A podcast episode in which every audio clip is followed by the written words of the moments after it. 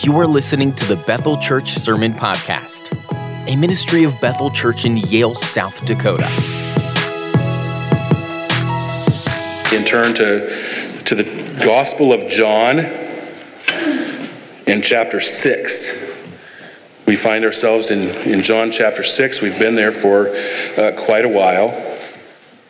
We've seen Jesus feed the 5,000. We've seen him walk on water.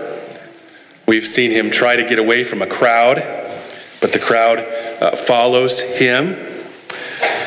And then we have what is called uh, the bread of life discourse, where Jesus is preaching to these people that have followed him. And I, and I want to take just a, a, little bit of time this morning and read that discourse up until the place we are now, because we've, we've taken uh, several sections of this discourse and, and looked at each section uh, differently. But I want to see the, the whole context of, of where we are on this point. So we're going to pick up in verse 22.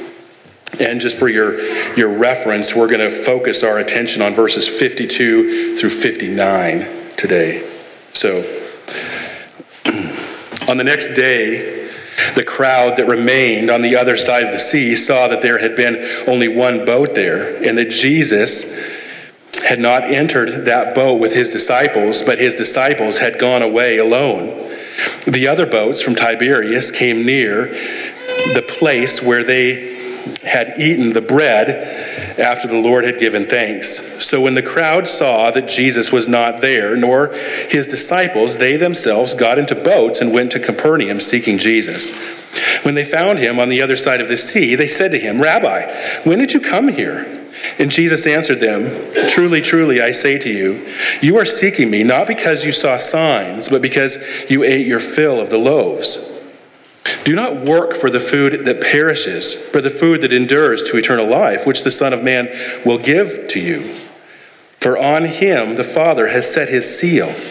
Then they said to him, What must we do to be doing the works of God?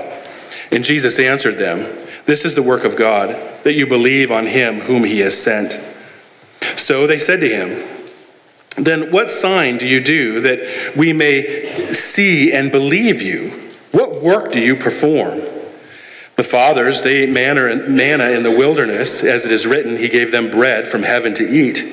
And Jesus said to them, Truly, truly, I say to you, it was not Moses that gave the bread from heaven, but my Father gives you true bread from heaven. For the bread that God for the bread of God is he who comes down from heaven and gives life to the world.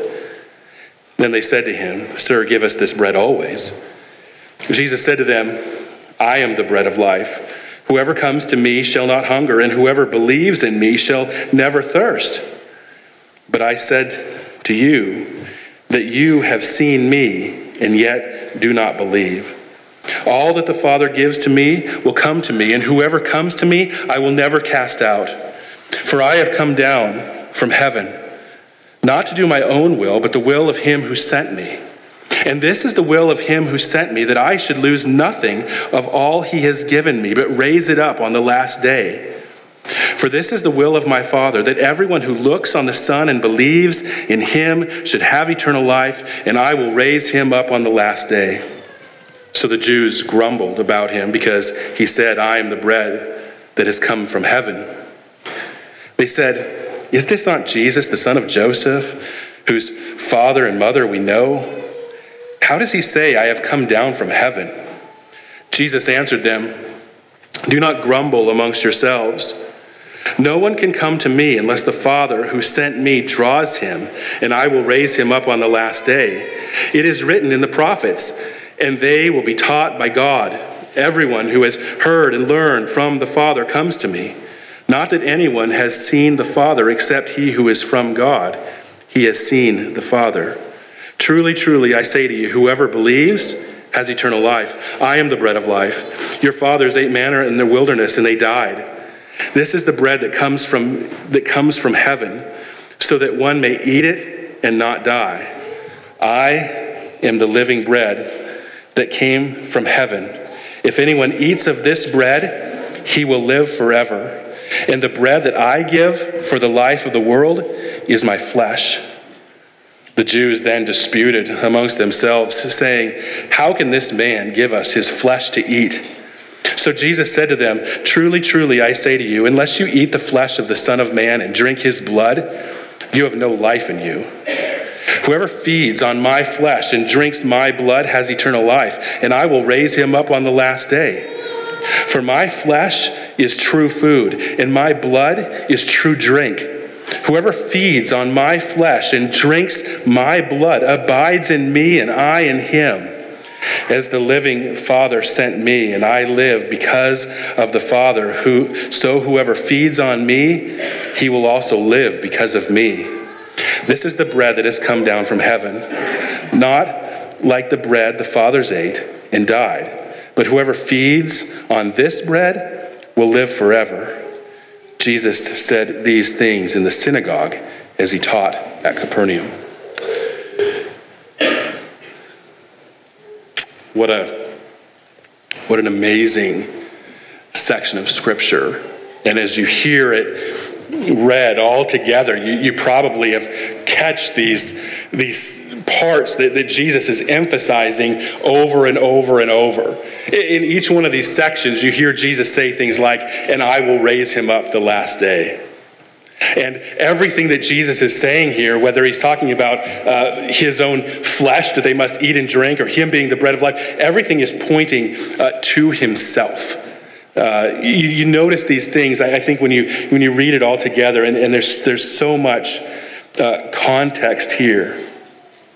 Now, as we uh, come to, to verses um, 52 through 59, you, you see uh, things start uh, shifting, right? Uh, they've already been grumbling uh, because Jesus said he has come down from, from heaven. This has caused uh, some dispute amongst the, the multitudes of people. now Jesus is talking about giving his own flesh to eat, and this seems to, to really throw them for a loop. So the, the question really before us is what in the world is Jesus talking about here? Now, it is a historical fact that during the early years of the Christian faith, the church was persecuted vigorously by the Roman government. Now, of course, the, the Roman government, they gave reasons for doing what they were doing. They, they would kill all of these Christians, but they, they gave reasons for why they were doing it. They didn't want to seem like uh, the killing of, of Christians was unjustified. So, what the Romans did is gave reasons, and they basically gave three reasons for persecuting Christians. Uh, the first was atheism. The second was incest, and the third was cannibalism. And you might think, man, early Christians were kind of messed up. Um, but, but that isn't the case. It, it was, it was pure uh, political propaganda, and that's how the propaganda machine works. We might uh, not have persecution like uh, this today, uh, here anyway, but we do see the power of propaganda, don't we? One doesn't have to look uh, too far in our own country to see uh, the power of prop- prop- propaganda. When uh, you think of the, the COVID 19 and specifically the vaccine and the, the, the, mandate push, there was a lot of propaganda there. Whether you agree with uh, that decision or not, you, you have to admit there's so much propaganda that was coming out that it was hard to know uh, what and who to believe. Even more uh, recent, though, is this war that's being waged in Ukraine. Uh, of course, uh, there's, there's tremendous amounts of propaganda being uh, spewed from both sides. I heard a number from the uh, Ukrainian military the other day of, of how many Russian soldiers they have been killed, had, had been killed, and the number was absolutely astounding. And then the, the commentator said, but this is grossly exaggerated. But uh, even when you use a conservative number, the, the number was still very, very high. But uh, this, is, this is propaganda for, for the cause. But the Ukrainians aren't the only ones using propaganda, of course, the, the Russians are, and they're the ones that actually have to justify this war back home. So they're saying, um, Things like uh, these people that, that we're warring against are, are, Nazis and extremists. This isn't a war, it's a military operation. The, the fact fake news is being cracked down upon. What uh, these other people that are against this operation are unpatriotic and need to be dealt with. The, the point is, when a country like Russia or the Roman government is doing something like this, they justify their actions to people. They justify it poorly, but that is what they're doing. So, uh, this is what the, the Romans did. They, they are justifying their, their treatment of, of Christians by saying uh, basically, these people, they're, they're atheists, they're involved in incest, and they're involved in cannibalism, and we can't have this in our world, so let's rid the world of it.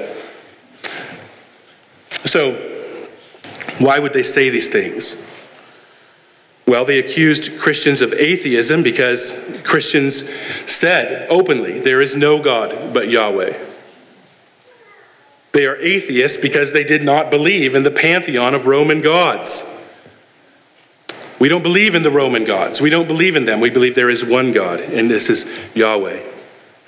Christians uh, often referred to themselves as uh, one family in Christ. It is because of Christ they are one family. They, they used the, the terms brother and, and sister uh, to, to, to, refer to one another. This was a commonplace in the early uh, Christian community. Even husbands and wives would uh, refer to one another as, as sister or, or brother in Christ, talking about the, the relationship that they have uh, in Christ. And this is where the charge of, of incest would come. Of course, this is all very ridiculous. The terms brother and sister have to do with one's relationship to one another through Christ Jesus, not some scandalous relationship. Cannibalism, you probably already uh, figured this out, but it had to do with the, the Lord's Supper. Those on the outside would hear uh, rumors of the church gathering to partake in the, of the body and blood of Christ Jesus. To me, this actually probably has the most merit. That the Lord's Supper wasn't something that all people were invited to, and one could see how rumors could start here. That they're, they're actually eating flesh and, and blood, and they're, and they're saying that it, that it is pointing to, to Jesus. This is, this is gross, this isn't right. But it comes from a, a, obviously a great misunderstanding of the Lord's Supper. The Lord's Supper isn't about eating flesh, it was about faith it was about trusting and believing in what Christ had done for them. It was about looking back on the death of Christ. It was a memorial, a, a feast that, that celebrated his death and the victory over sin. Of course, in our text this morning, Jesus, and I'm going to say this right up front, but I'll, I'll, talk more about it later, but Jesus isn't making a reference to the Lord's Supper. It's not pointing toward the communion table but he's making a, a reference to faith. Just the, the same here, one can sort of see why the Jews grumbled when he said, And the bread that I will give you for the life of the world is my flesh. They, they disputed amongst themselves. What does this mean? There was a, a lot of grumbling. Jesus says that I mean, this grumbling, it was actually continuing from grumbling that had already been taking place. Jesus had said that he had come down from heaven. Now he is saying, uh, now they're saying, how is this man uh, going to give us his flesh to eat? At this point, I find it interesting that Don Carson says that it's a little bit difficult to believe that these Jews could not see through uh, Jesus' words at this point to some uh, metaphorical meaning. Uh, Don Carson suggests that they were actually ridiculing Jesus here. This, that Jesus said this, and they were just they were just poking fun at him. They were mocking him. But whatever the, the case is, the fact that there uh, was some spiritual meaning behind Jesus' words uh, was lost on them.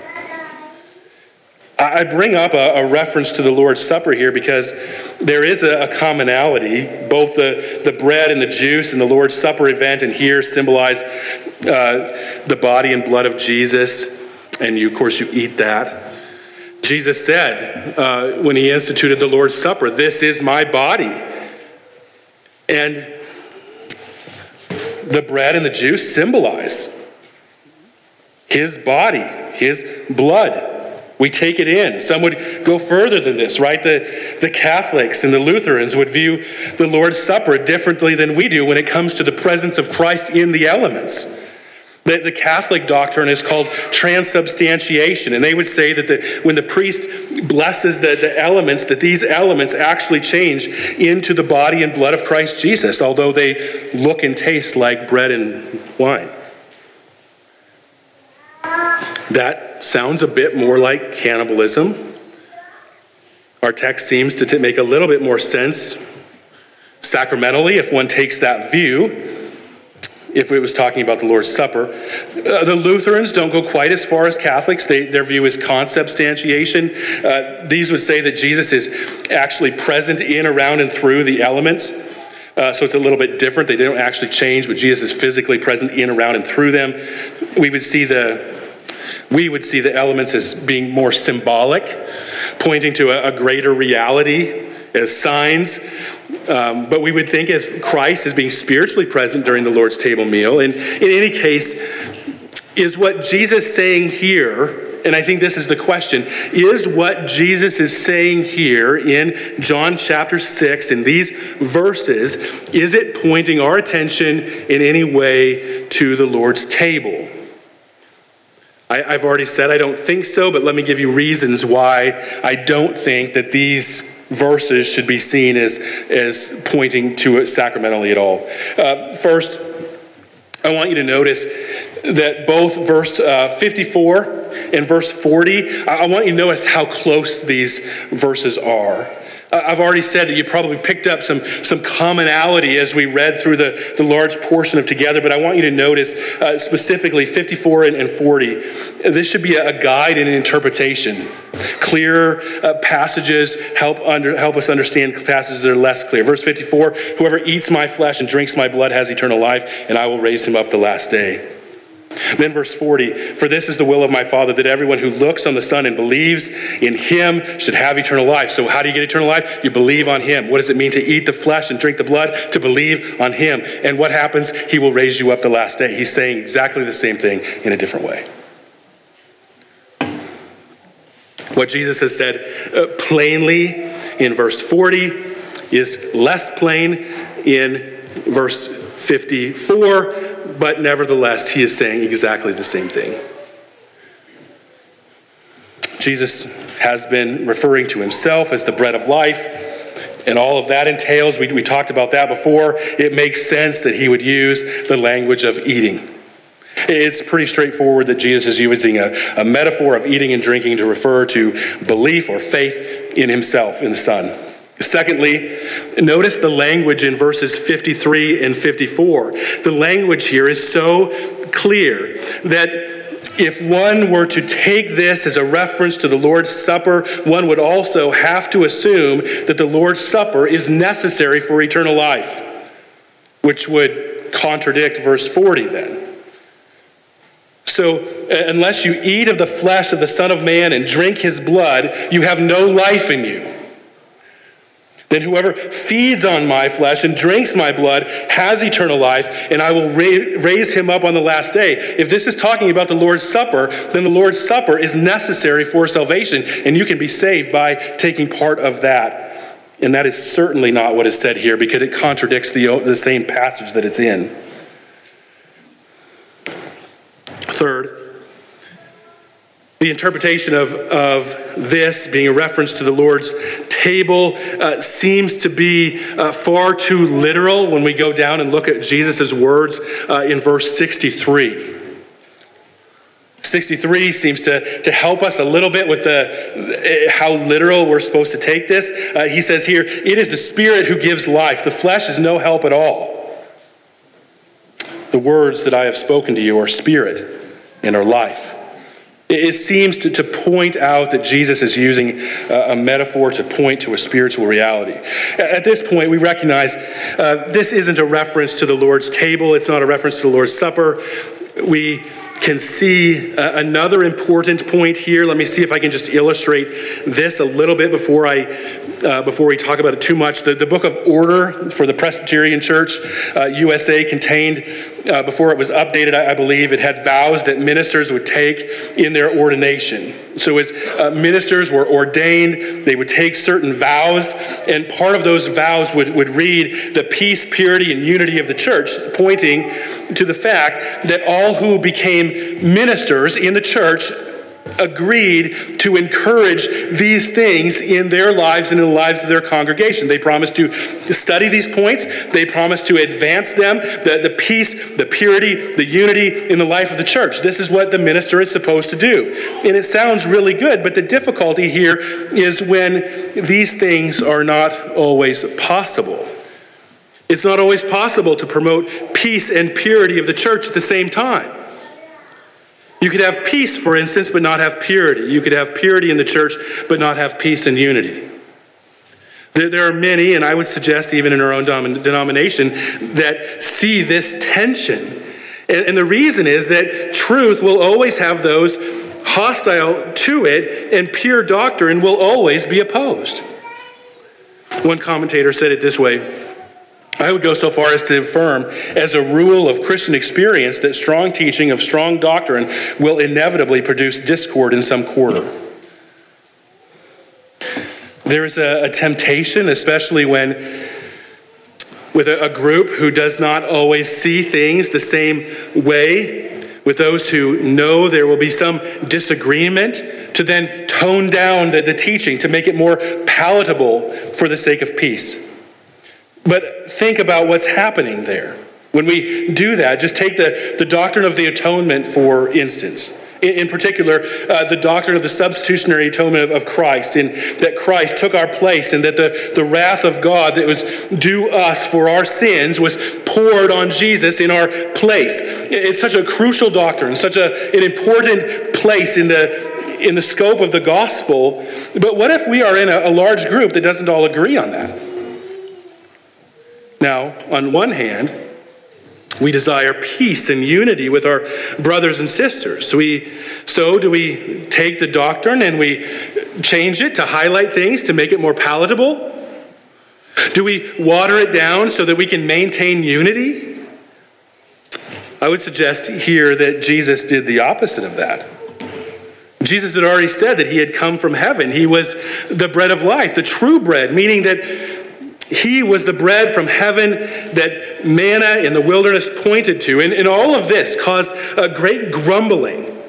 How could Jesus come from heaven? We know him. He's Joseph and Mary's boy. How could he be from heaven? Jesus then turns and says, This bread is my flesh, which I will give for the world. Now, when Jesus said this, the people began to dispute and grumble and disagree among themselves even more. It bothered them. How can this man give us his flesh to eat? They said. What did Jesus do? Did he make his teaching more palatable so that people would not be offended by what he said? Didn't Jesus want peace? Why would he repeat his claim, but do so even stronger? Didn't Jesus know that he was running the risk of causing great division? Such division that this whole crowd of people might actually just walk away? Couldn't what Jesus did here be seen as divisive since he knew that this wouldn't ease the grumbling spirit of his hearers? Now, when we start thinking about this in our own day in relation to this, we notice that Jesus didn't tone down his teaching. In fact, he did the opposite. He made his teaching even more difficult. But let me say this we are not Jesus. This isn't an excuse to be divisive for the cause of sake of causing division. Jesus had special insight into the, the truth. He had special insight into the hearts of his hearers that we could never have. Therefore, when we are faced with these moments, like the area of the atonement that I mentioned earlier, these situations must be dealt with with humility and meekness. But don't misunderstand. Humility doesn't mean making the truth more palatable. It doesn't mean watering down the truth. Humility doesn't mean that we give on issues concerning the gospel. Humility is the, the recognition that this in this situation that we are in, we find ourselves under the authority of God, and this is His truth. And we ought to defend it how He would want us to defend it. There's a time to keep silent, there's a time to speak, and we ought to do well to know the difference. There's a way to speak that is helpful, and there's a way to speak that is very unhelpful. We need humility, but we also need courage. The two are not uh, mutually exclusive. I thought that Albert Mohler really nailed this the other day when he was uh, in the briefing, when he was talking about uh, Ukrainian President Zelensky. Um, he noted that um, at the end of his broadcast that uh, we, we notice courage when we see it. And the whole world has taken note of this man's courage in the face of difficulty. Just listen to what he said. I'm going to quote. He says, Demonstrations of courage are all too rare in the world today. And so when you see it, even a, a vestige of courage, much less than an open and continuing display of courage, our attention is drawn to it, precisely because it is so rare. He says there'll be much more for us to consider about Russia and Ukraine. And of course, it's a matter of life and death for so many in Ukraine right now. But we also have to understand that courage is required of every single human being in some context of life. And in our fallen, complex, confusing, rebellious world today, courage sometimes comes down to knowing the difference between male and female, knowing that, knowing that difference between the truth in a lie and summoning the courage to say so. End quote. I think he, I think he hits the, the nail on the head. There is courage that is required of all of us. And it isn't only knowing what is right and wrong, but it's, it's having the courage to speak up when it's right to speak up. It's not staying silent when somebody needs to say something. So we need uh, humility and we need courage. We need both of those things in the face of these kinds of issues. So we recognize that in these situations, we're going to have to give an account before God one day, and we desire to, to honor Him. Peace at the cost of God, doctrinal integrity does not honor God. The fact is, genuine peace concerns truth in doctrine. Genuine unity is unity in the truth, not at the sake of truth. It seems like there are a lot of caveats here, like one might say, well, Pastor, are you telling us that to have true unity, we have to agree with one another on everything? Well, if that were the case, we would have unity with no one besides ourselves. But there are people that are like this. They make their views the test of Christian unity. Either you agree with me on everything or you don't, and at the moment we differ, you're gone. Again, this all takes humility uh, there are some things, things that pertain to the gospel, the atonement, things are, that are about the created order of things, sin, hell, the Trinity, the deity and humanity of Christ Jesus. These things, for example, uh, cannot be given on. They're first tier issues, if you will. Uh, picture a triangle with three sections. Uh, the bottom section is the, the foundational section, and uh, it is where all of these really gospel centered, important issues are. They're, they're the foundation. Uh, we all must have the same foundation, or there is no unity. Does that make sense? You, you can't have a, a different foundation. How can one have Christian unity when we disagree on the foundation? When one believes that Jesus isn't the only way to heaven, when one doesn't believe that Jesus bore the wrath of those who would believe on him, what real unity do we have? We don't have true unity. If there's no foundation, there's no real unity. Some might object here and say, well, what we need to do is we need to find those foundational issues that we do agree on. We need to focus on the positives and not focus on the negatives. We might disagree on the atonement, but we can still find agreement on the deity of Jesus, for instance. I'm sure that Jesus could have had points of agreement with the Pharisees, but he didn't approach life with them that way. He called them sons of hell, whitewashed tombs. Paul says that those who are preaching another gospel, by adding works of the law to it, are accursed. He doesn't find areas of agreement. In fact, there were lots of areas of agreement.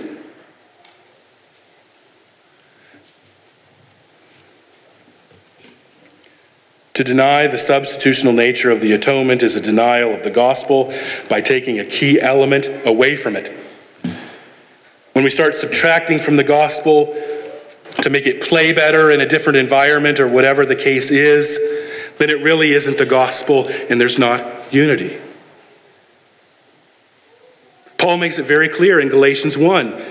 You're just adding a little bit to the gospel, but adding a little bit to the gospel makes it a false gospel and therefore these ought to be accursed.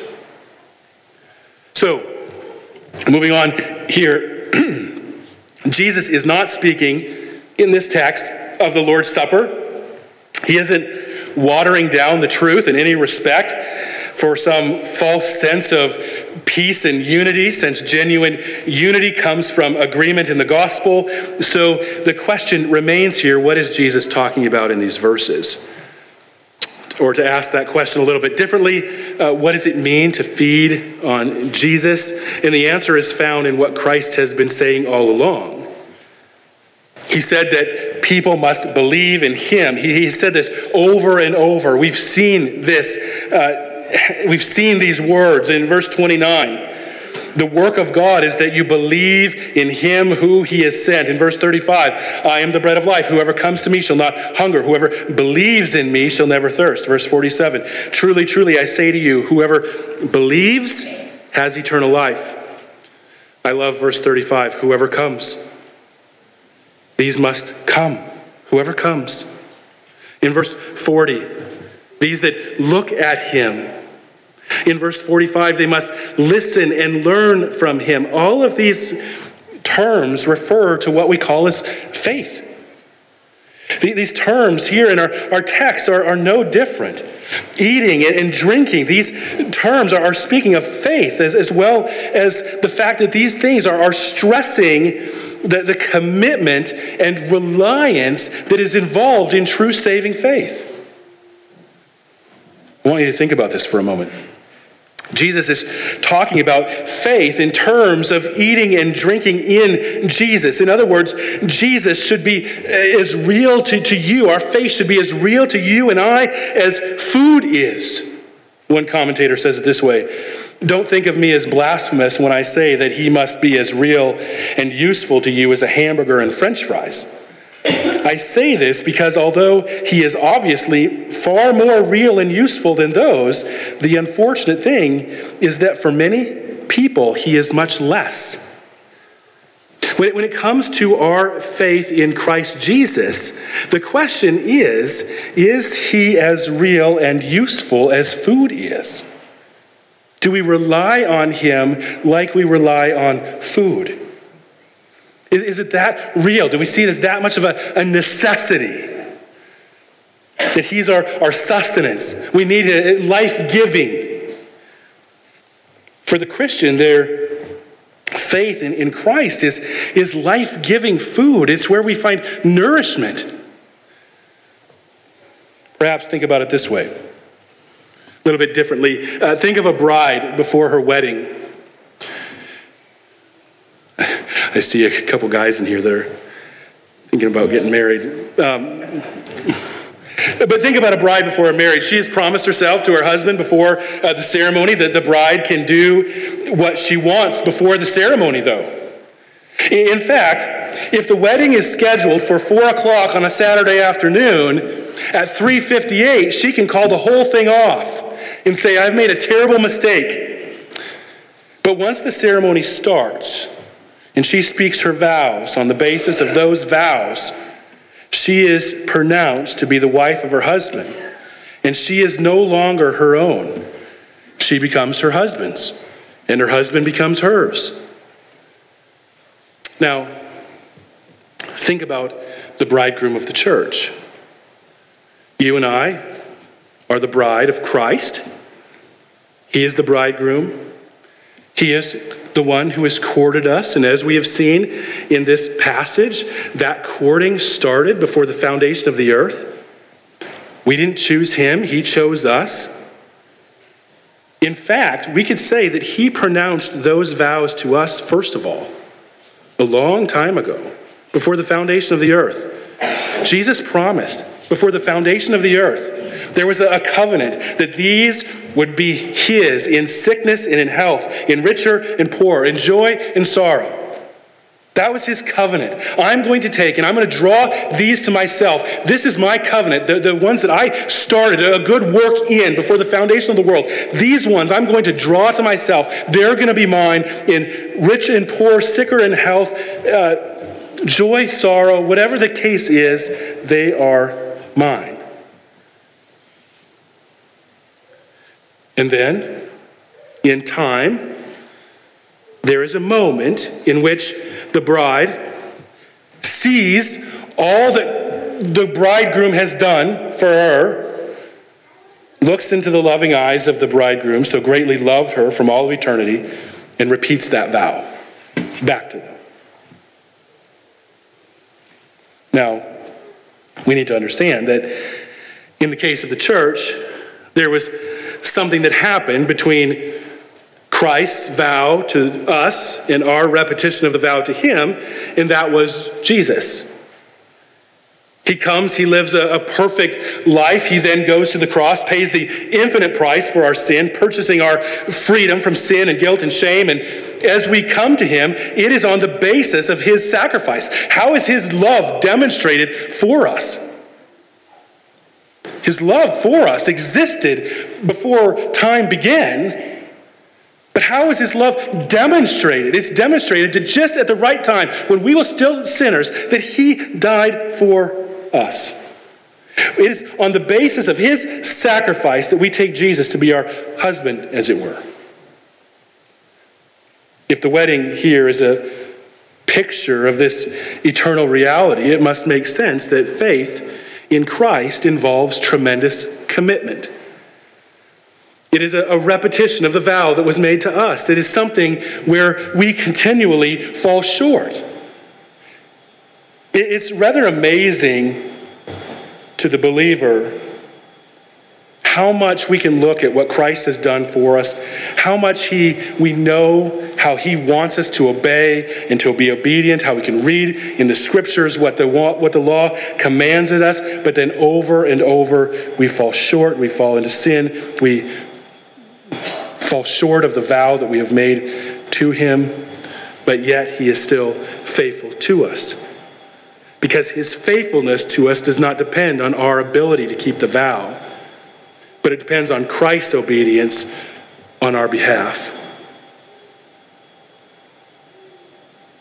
For the Christian, there is a great amazement when it comes to the faithfulness of God and our unfaithfulness in contrast.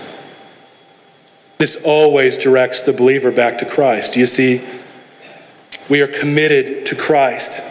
This is what faith is. It isn't a, an initial commitment or initial vow. It isn't just some prayer that you pray and you mean it and then you're determined to, to keep it on your own. It's, it's feeding on Him continually. It's coming to Him for instruction in the Word. It is a dependence on Him to, to live the Christian life. It's coming back to Him when we've set it on our own and we've failed miserably. It's commitment. I, want you to see that there is a, a tremendous invitation here that we must not miss right? There's a, there's a question Do you recognize what Christ has done for you? That before the foundation of the world, he set his gaze on you. And then in due time, he came and lived the, the perfect life that you couldn't. He died the death that you deserved. And because of, of your sin,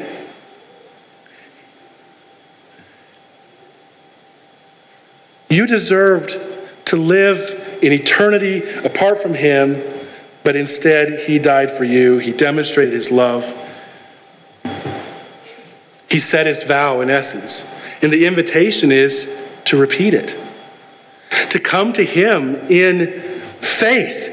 To respond to, to him and say, Yes, I, I see what you've done. I've seen your, your faithfulness to me. I've seen what you've done for me. And now I'm committed to you. And the question is, is will you come to him in faith? Will you believe and commit yourself to Christ? Let me just point one more thing out here from this that I think is going to help us understand this. I want you to notice a, word in verse 56. Let me just read that verse. Whoever feeds on my flesh and drinks my blood does what? Abides in me, and I in him. It's like, uh, if you're familiar with the Gospel of John, it's like John 15, right? Notice that the word abides there. This is the, the Greek word meno. It, it means to uh, remain or to abide in. It's a crucial word for uh, John. It defines the, the relationship between uh, members of the Trinity. For instance, in, in John chapter 1, verses 32 and 33, we read this. And John bore witness I, I saw the Spirit descend from heaven like a dove, and it remained. That's the word. It remained on him. That says something, doesn't it? The Spirit abided on Christ, it remained on him. John chapter 14, verse 10. Do not believe that I am in the Father and the Father, or do you not believe that I am in the Father and the Father is in me? The words that I say to you, I do not speak on my own authority, but the Father who dwells, that's the word, dwells in me does his works. Father remains in him. It says something of their relationship, it defines it. The next chapter, 15. If you keep my commandments, you will abide in my life just as I have kept my Father's commandments and abide in his love. You see that something of the, of the relationship between the two. You also see in this word the relationship between uh, believers in Christ. There's an abiding there in, in John chapter 5, verse 38. You do not have his word abiding in you, for you do not believe the one whom he has sent. So the ones that believe have what? God's word abiding in them. In chapter 8, verse 31, so Jesus said to the Jews who had believed in him, If you abide in my word, you are truly my disciples. John 15, abide in me and I in you, as the branch cannot bear fruit by itself unless it abides in the vine, neither can you unless you abide in me. So I, I mean, a small portion of these scriptures because I want you to see this, this mutual indwelling, this reciprocal uh, relationship, a, a mutual uh, abiding. I and him, he and me. Now, note that this relationship, though, isn't precisely reciprocal. That the believer uh, remains in Christ Jesus. This means that they are identified with Jesus. They continue as a Christian, they continue in, in faith, and because of this, their lives are transformed. Jesus remains in the believer, he identifies himself with the believer. Therefore, they are transformed. This doesn't make one God. It's not um, what some have called a, a little God uh, theology, that Christ indwelling in us makes us divine. That's, that's not what this is saying at all. But, but what it is saying is that the one with whom Christ abides or remains in takes on his characteristics. They're transformed. Right? This has been this was talked about in, in adult Sunday school this morning. Transformed.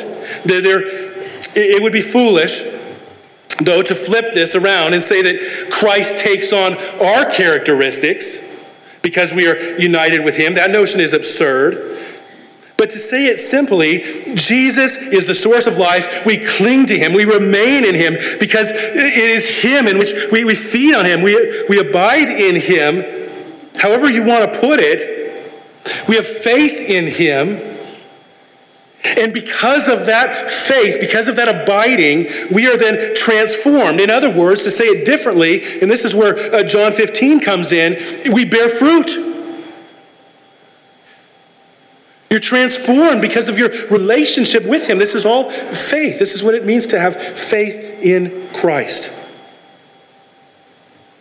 R.C. Sproul says this of bearing fruit. He says, the central emphasis on fruit in the New Testament has to do with the fruit of the Holy Spirit, the fruit of a changed life, a changed character, a character that is strengthened and nurtured by the source of holiness, Christ Himself. Where does a transformed life come from? By pulling your own self up by your own bootstraps? No by abiding in Christ, by faith in Christ Jesus. Now, understand, abiding means to remain, to dwell, to, to continue, or to endure with. The idea is remaining close, drawing nourishment from. The, the more that is done, the more fruit one bears. I, I don't want to be misunderstood, though. Fruit is important, but it isn't the goal. So many people make fruit the goal. It's not the goal. The goal is Christ. Christ is the goal. He is the source of nourishment, the source of nourishment, the source of strength. He's the goal. Drawn near to the source of life, what happens? You grow. You eat bread, the bread of life, you grow. This, the source is Him. When one draws near to the stream, one grows. We read in Isaiah at the beginning. You know, come, drink. What happens when you drink? Transformation. We must not get the, the cart before the horse. That there are too many people worried about fruit and forget to abide. Abiding for them becomes more about law and moralistic endeavors to produce what they think is fruit. Again, R.C. Sproul says it this way quote, quote, The closer we stay to Christ, the more fruit we bear. The more we wander from the center and neglect the means of grace that He has given us to use, the less fruit we produce. Let me just close with this. There's a story of a man, I, I don't know if it's true, but it makes the point.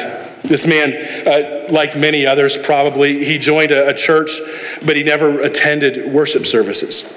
However, he, he came to the church picnic. And uh, the pastor spoke to him at the picnic and said, I haven't seen you in church lately. And the, the fellow said, Yeah, that's true. I, have learned that I don't really need church to be a, a Christian. I can commune with God on my own, I can do things my own way. I, I don't need to be part of a, a worshiping community on Sunday morning.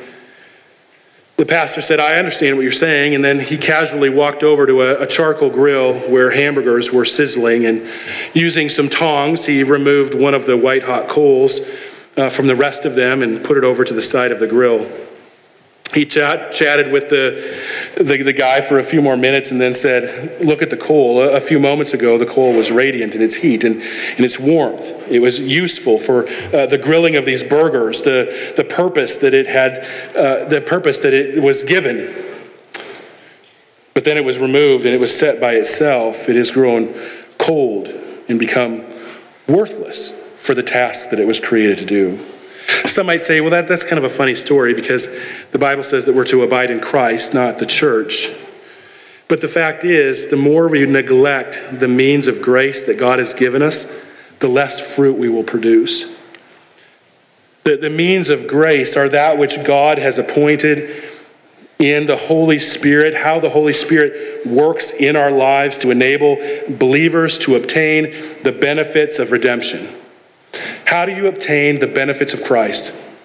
Through the ordained means of grace. It's the, the method uh, in which we uh, feed upon Christ.